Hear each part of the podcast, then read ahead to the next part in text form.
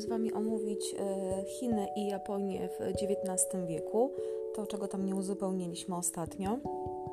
E, ja tylko tak dla przypomnienia, przypo, e, pamiętacie, że Chiny jakby tutaj były zamknięte na obcokrajowców i przeżywały taki wewnętrzny kryzys w XIX wieku, który został wykorzystany przez mocarstwa do tego, żeby skolonizować e, Chiny. I na początku stulecia jedynie port Canton e, stanowił miejsce wymiany handlowej z Europejczykami. E, tutaj Europejczycy, Wielka Brytania, tak, między innymi kupowały towary takie jak jedwab, herbatę, ryż, ale także wytwory rzemiosła. Natomiast ta wymiana polegała na tym, że Chińczycy jedynie za zapłatę brali srebro, a nie przyjmowali żadnych towarów e, proponowanych przez kupców z Europy czy Stanów Zjednoczonych. E, I mm, tutaj słuchajcie, żeby jakby zrównoważyć ten bilans, Brytyjczycy znaleźli sposób na Chińczyków i zaczęli sprzedawać opium. Chińczycy dosyć szybko się uzależnili od tego narkotyku, wzrastało zapotrzebowanie na, na nie, no i y, oczywiście tutaj jakby władze chińskie stwierdziły, że y, że cesarz podjął taką decyzję, żeby jednak zakazać handel opium. Władze chińskie przyjęły magazyny i spaliły zapasy e, tego narkotyku i doprowadziło to do oczywiście konfliktu z Wielką Brytanią e, i tak zwanej pierwszej wojny opiumowej, która trwała w latach 1839-1842. E, Wielka Brytania wysłała do Chin e, flotę i e, wysadziła swój desant w kantonie. Tutaj oczywiście mm, żołnierze opanowali, brytyjscy opanowali ten port i inne miasta i doprowadziło to do tego, że rzeczywiście Chińczycy ulegli no, mocniejszej tak, sile tutaj oczywiście z, z, ze strony Wielkiej Brytanii e, i przekazali po tej wojnie pierwszej opiumowej, przekazali port Hongkong e, Wielkiej Brytanii, e, a dla kupców francuskich, angielskich i amerykańskich otwarto pięć jeszcze innych miast. A takim skutkiem tej wojny oczywiście był, była wielka słabość cesarstwa i jego wewnętrzny kryzys, tak? Czego dalszą, dalszym następstwem było wystąpienie tak zwane powstanie Taipingów. To było powstanie chłopskie. Mm, I e, ono miało na celu jakby przywrócenie dawnego ładu też i porządku. E, Taipingowie oczywiście tutaj e, próbowali mm, też wystąpić przeciwko tym mocarstwom ale wiemy, że e, ogólnie rzecz biorąc, e, tutaj też konflikt taki nastąpił między cesarz, cesarzem a cesarzową, a tutaj cesarzem, a oczywiście tutaj w, w, na, na, początku Taipingami, później oczywiście po tej stronie też się wypowiedział, wypowiedział. I ogólnie rzecz biorąc, to z tym powstaniem jakby armia cesarska nie mogła sobie poradzić.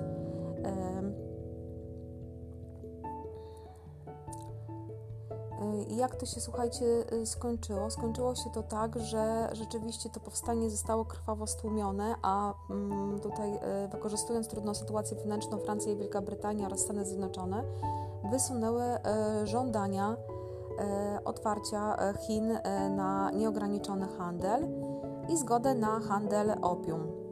Oczywiście cesarz e, odrzucił, e, cesarz odrzucił tutaj te żądania, e, ponieważ no, nie były do przyjęcia.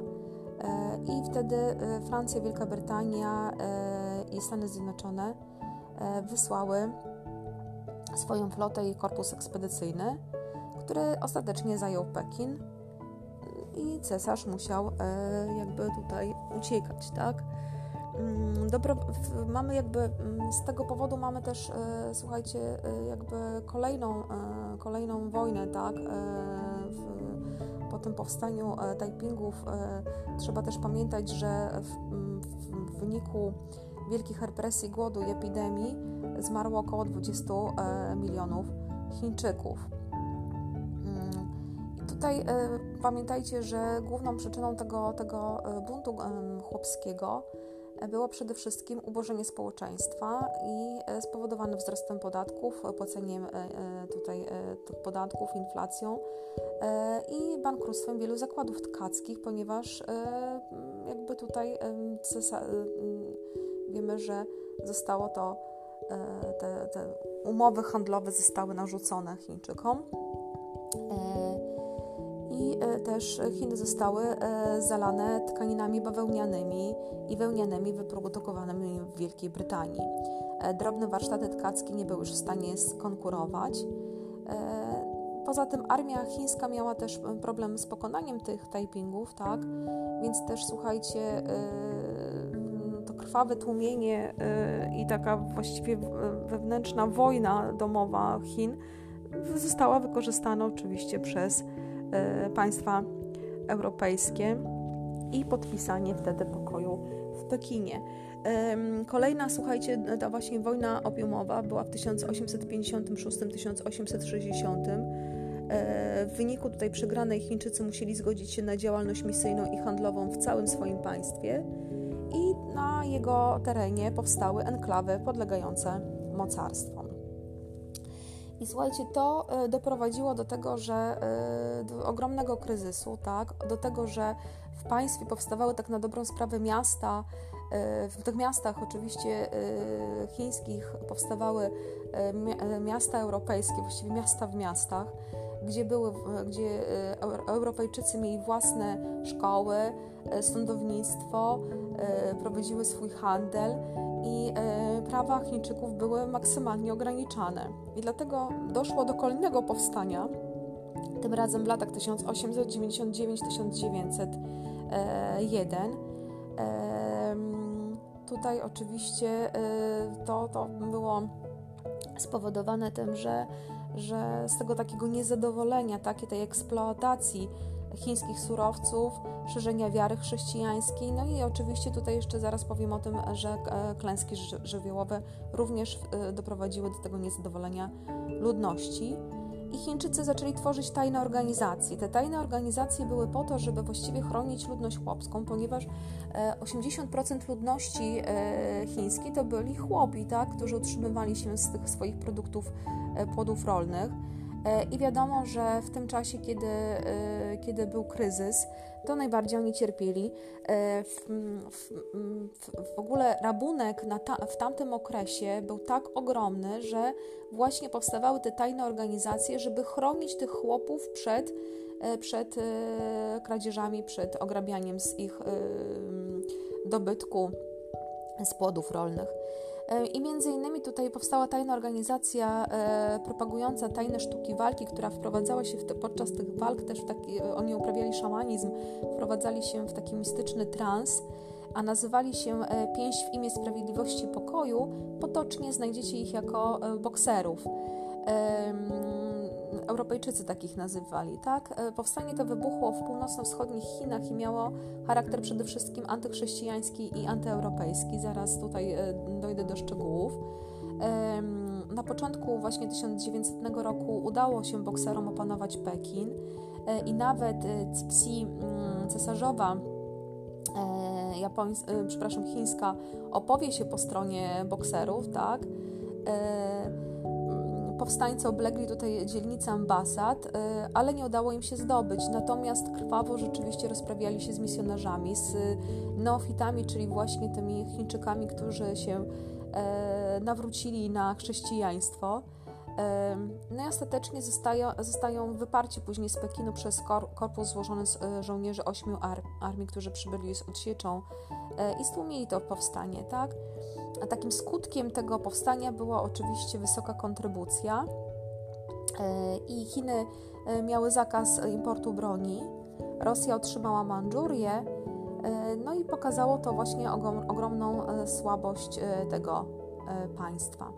Co jeszcze, słuchajcie, jeżeli chodzi o, o to powstanie, takie szczegóły większe Troszeczkę przedstawię, chociaż nie będzie Wam to za bardzo potrzebne, bo żebyście tylko wiedzieli, że, że było takie powstanie. Natomiast chciałabym, żebyście jakby tutaj mieli informację, że to te powstania zbrojne w północno-wschodnich Chinach były skierowane nie tylko przeciwko cudzoziemcom, ale też przeciwko dynastii mandżurskiej King.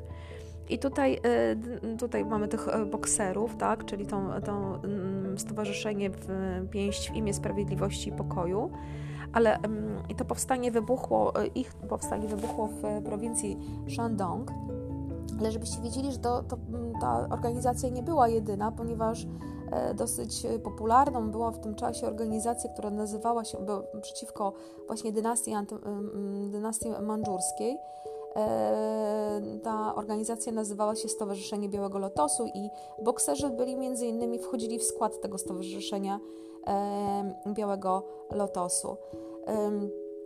No i słuchajcie, oczywiście tutaj e, w wieku XIX 80% e, mieszkańców, to już Wam mówiłam, uprawiało rolę i oczywiście w dynastii Tang, tak, tej późniejszej, nic się nie zmieniło, dalej kraj był ubogi, e, nieudolnie zarządzany i była niewydolna i skorumpowana, słuchajcie, e, biurokracja podporządkowana dworowi w Pekinie. Rozbudowana ta machina biurokratyczna była, e, w zależności też od dworu w Pekinie. I dlatego, słuchajcie, no tutaj jakby mm, siłą rzeczy to powstanie wybuchłoby, bo Pamiętacie, klęska Chin w I wojnie opiumowej i zawarcie tego traktatu 1842 traktatu nankińskiego. Chiny zostały opanowane właściwie przez mocarzów. Druga, traktaty nierównoprawne, tak, y, tutaj zamorskie diabły tak zwane, uzyskały na tyle przywileje handlowe, ograniczono cła y, i Chińczycy właściwie zostały, y, no Chińczycy nie czuli się państwem w swoim państwie, tak na dobrą sprawę, tak? Tutaj oczywiście biali osadnicy prowadzili swoje szkoły, to Wam mówiłam już, policję, firmy, urzędy, ale e, żebyście też wiedzieli, że właśnie kolejna rzecz taka, która wpłynęła na to powstanie bokserów, to w latach, w latach e, tych ostatnich latach XIX wieku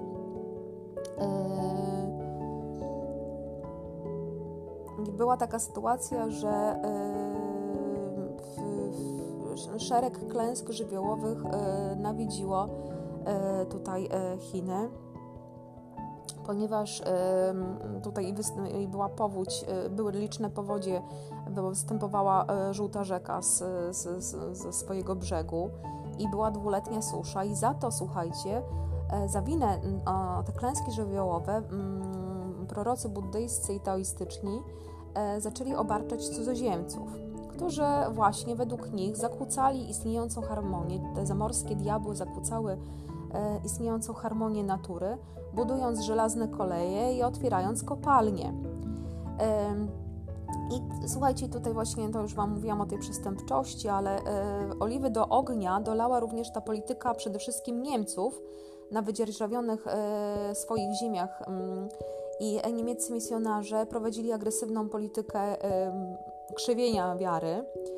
E, władze kolonialne faworyzowały chrześcijan w procesach sądowych.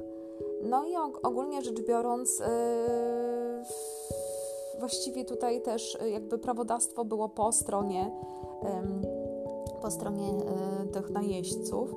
I ogólnie rzecz biorąc, skończyło się to tak, że ogólnie właśnie ogólnie rzecz biorąc było tak, że, że tutaj to wystąpienie bokserów było przede wszystkim przeciwko e, właśnie tym, e, tym, nie, tym niesprawiedliwościom, które zaistniały. Pierwszy rozruch e, zapoczątkowano w prowincji Shandong. Tam to stowarzyszenie otrzymało pomoc oczywiście gubernatora Shandongu. Ta nienawiść jeszcze, słuchajcie, wzrastała dlatego, że właśnie chrześcijanie byli według tej tradycji chińskiej no jacyś nie do, znaczy budzili odrazę, tak? Ponieważ nie praktykowali kultu przodków, nie posiadali konkubin, nie pracowali w niedzielę i nie krępowali swoim córkom stóp. I tutaj, e, jak macie ochotę, to poczytajcie właśnie o krępowaniu stóp w Chinach kobietom. No i słuchajcie, to jakby ta niechęć też sprawiała, że rzeczywiście to powstanie, znaczy ten niepoko te niepokoje mm, narastały.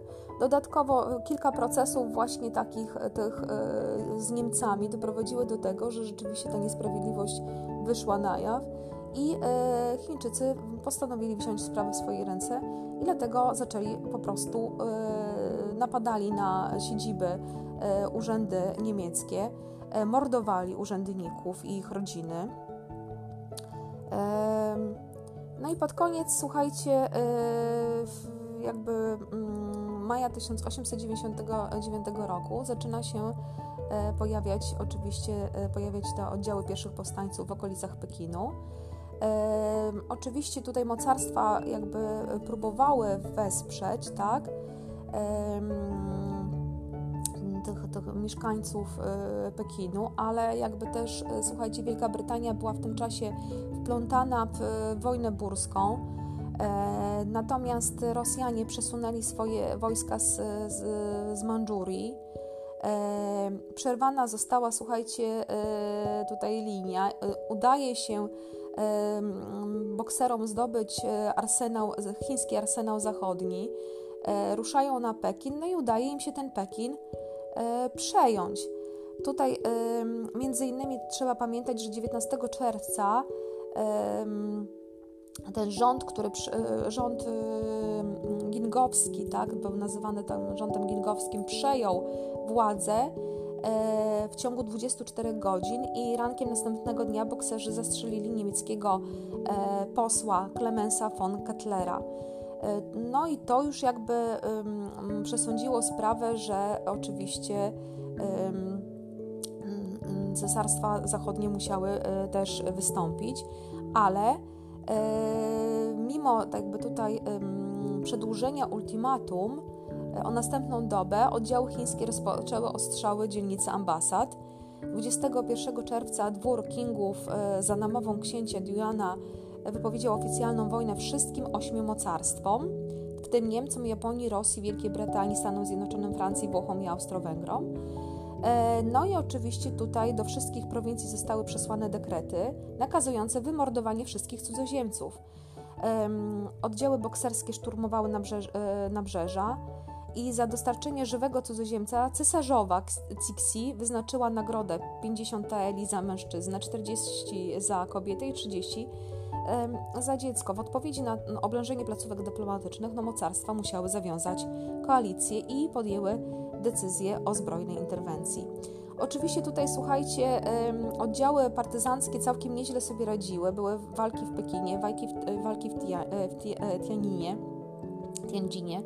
E, I e, w pewnym momencie jakby tutaj e, no, Chińczycy jednak przyjmowa przyjmowały kontrolę, ale wiemy, że ostatecznie jakby tutaj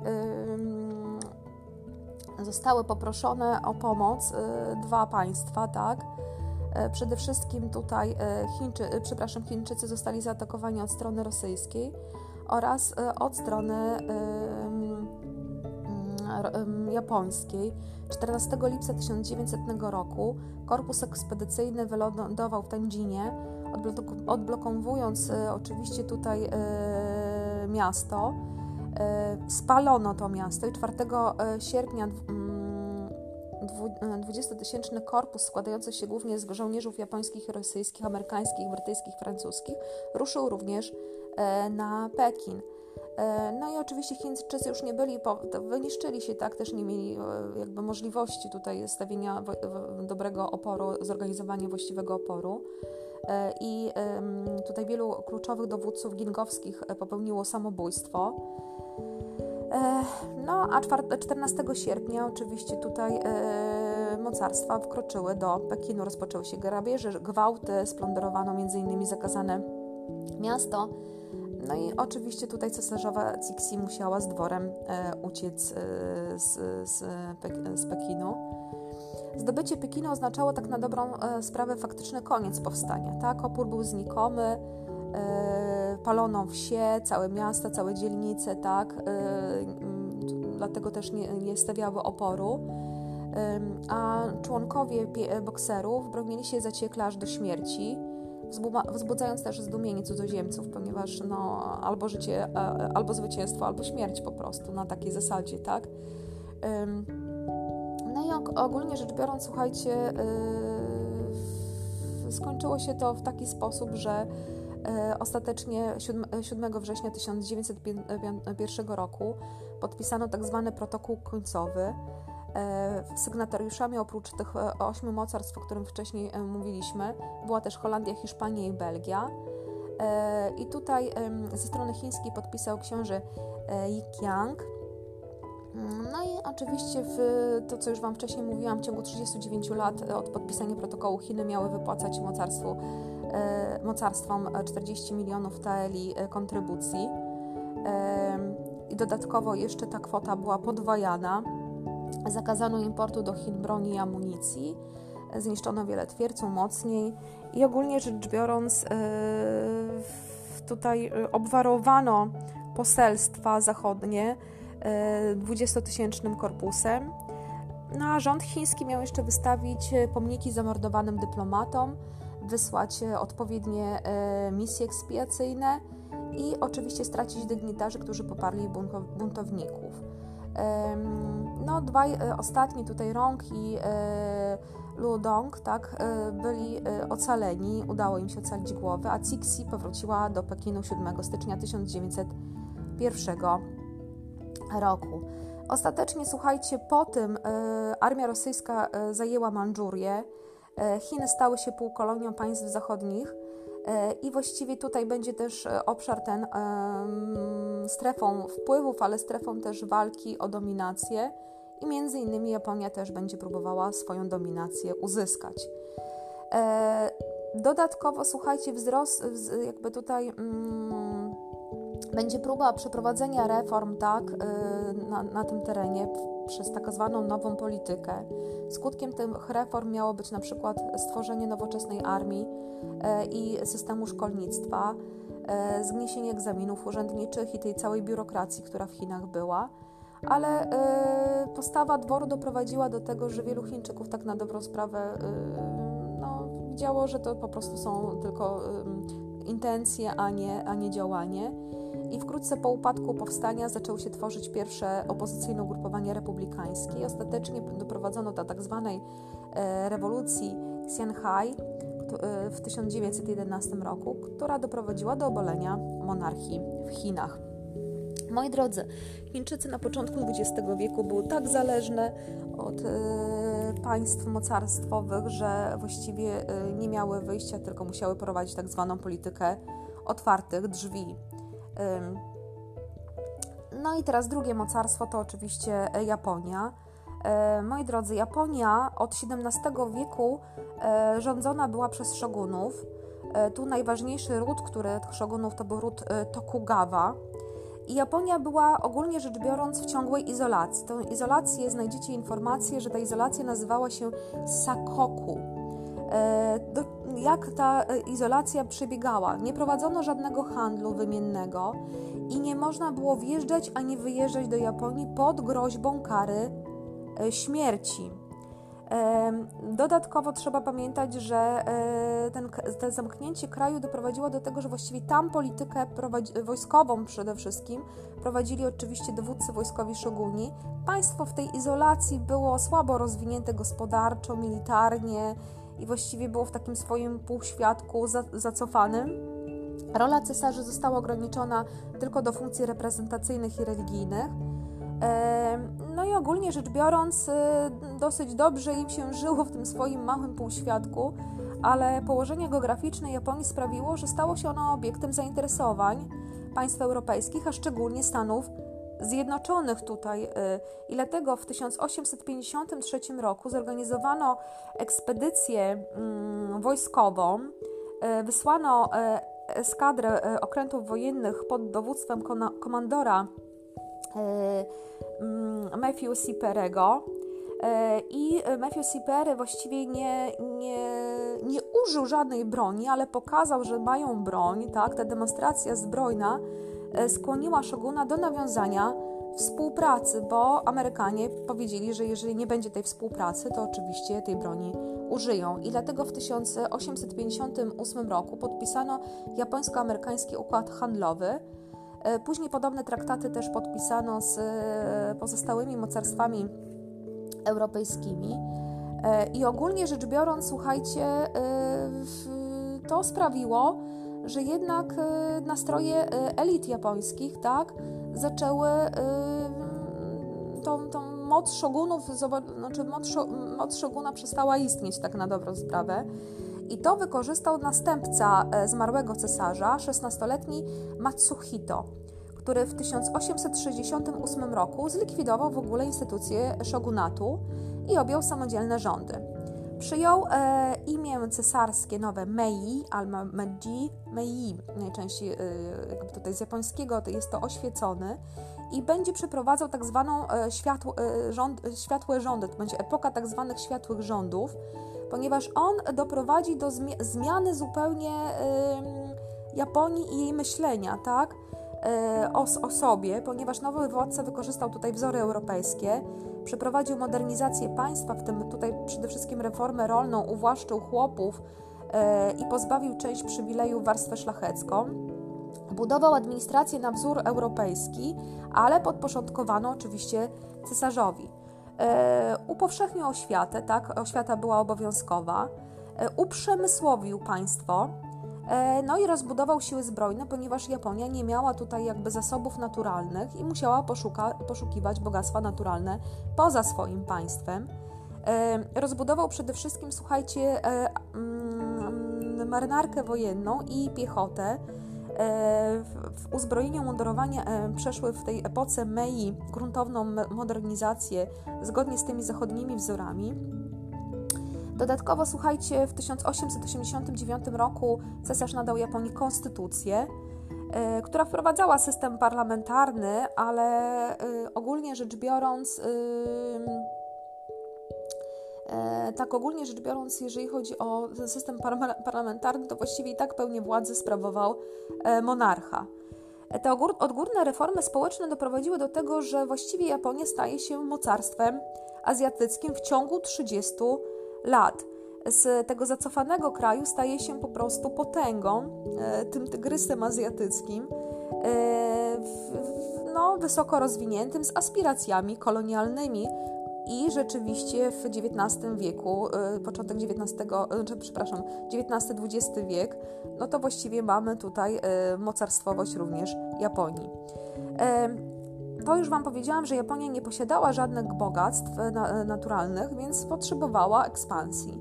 I najbliżej miała oczywiście na Chiny. Dlatego w latach 90. XIX wieku wybuchła wojna japońsko-chińska i tutaj wpływy o Japonię zostały e, rozszerzone o Mandżurię i Koreę. To się nie spodobało zaraz oczywiście Rosji, ale e, trzeba pamiętać, że do, e, Japonia przyłączyła również do siebie wyspę Formozę, to jest dzisiejszy Tajwan. Te sukcesy mm, w, japońskie w Chinach doprowadziły do tego, że Rosja wypowiedziała w 1901 roku wojnę Japonii i w 1905 oczywiście zakończyła się e, tutaj e, kompromitacją e, wojsk rosyjskich. Dlaczego, moi drodzy? No to wśród przyczyn tego konfliktu, jak już powiedziałam, była rywalizacja o Mandżurię, ale też Rosjanie rozbudowali swój port Artur jako taką bazę wojskową. I to zaniepokoiło, słuchajcie, nie tylko Japonię, ale przede wszystkim też Wielką Brytanię. Kiedy w lutym 1905 roku wojska japońskie zaatakowały rosyjską bazę i rozpoczęły oblężenie, e, na pomoc wyruszyła marynarka rosyjska stacjonująca na Bałtyku. Ale Brytyjczycy zablokowali, słuchajcie, e, kanał Suezki. Rosjanie musieli opłynąć Afrykę i nie dotarli na, e, ta ekspedycja nie dotarła na czas. Dlatego w styczniu 1905 roku E, Port Arthur skapitulował i japońskie wojska wygrały w bitwie pod e, Mugdenem. Mm, to był luty marzec. I słuchajcie, co się dzieje dalej? Flota rosyjska dopiero w maju dociera, w maju 1905 roku dociera na tereny objęte walkami. I dochodzi do jednej zasadniczej walki, tak, najważniejszej walki to oczywiście. To jest oczywiście bitwa pod Kushimą. To jest 27-28 maja 1905 roku. I właściwie Japończycy w tej bitwie pokonali e, flotę rosyjską praktycznie w całości, tak, tą ekspedycję, tą flotę bałtycką, ekspedycję bałtycką, esk e, eskadrę bałtycką. E, ponieważ e, pewni siebie Rosjanie podpłynęli do baz wojskowych, tak, e, nie, nie, nie była to e, walka na otwartym morzu, tylko właśnie podpłynęli do, do tego, do portów i to doprowadziło do tego, że rzeczywiście jakby, y, znaczy myśleli, że po prostu nie mają do czynienia z potęgą, tak, i, i myśleli, że ich szybko pokonają. Okazało się, że y, niezniszczona flota do tej pory rosyjska uległa flocie, y, flocie japońskiej. I była to jedna z największych porażek rosyjskiej marynarki wojennej w ogóle. Doprowadziło to do tego, słuchajcie, że oczywiście tutaj przegrana Rosja jakby musiała prosić o pokój. E, car Mikołaj II skapitulował we wrześniu 1905 roku i podpisano traktat pokojowy. E, rozmowy prowadzono oczywiście w Stanach Zjednoczonych. W efekcie tych rozmów, tego pokoju, we wrześniu 1905 roku e, podpisano traktat, na mocy którego Mandżuria została zdemilitaryzowana. Japonia uzyskała prawo do dzierżawy Port Arthur oraz swobodę działań w Korei. E, no, ta porażka była ogromna e, Rosji e, i w wyniku której właśnie, no, ogólnie rzecz biorąc, po raz pierwszy państwo, które nie było rządzone przez białych, pokonało jedno ze światowych mocarstw. Dodatkowo właśnie pamiętajcie, że tutaj ta Korea stała się japońskim protektoratem a w 1910 roku również kolonią. E, no i moi drodzy, takie zadanie dla Was na podstawie tego, co już tam e, powiedziałam. E, jakie były skutki działań mocarstw na terytorium Chin? I tutaj czym odróżniała się Japonia od innych państw Azji w XIX wieku. Ja tylko dodam, że oczywiście tutaj e, ta, ta mentalność, tradycja Japonii na pewno i ta obyczajowość pomogła, ponieważ Japończycy byli dosyć pracowici i podporządkowani, lojalni wobec e, swojej władzy i to oczywiście um, też wpłynęło na pewno na, e, na um, to, to zwycięstwo Japonii w całej tej wojnie. E, również tej wojnie e, swojej własnej wewnętrznej, tak? tej wojnie z reformowaniem kraju. Dziękuję Wam serdecznie. Życzę Wam oczywiście tutaj owocnej pracy. Wysłałam Wam również plik, w plikach macie też inne moje podcasty związane z, ze średniowieczem i prosiłabym Was o dosyłanie prac. Ja postaram się jak najszybciej też e, sprawdzić e, Wasze te testy e, i Wasze prace. I do usłyszenia, do zobaczenia, mam nadzieję.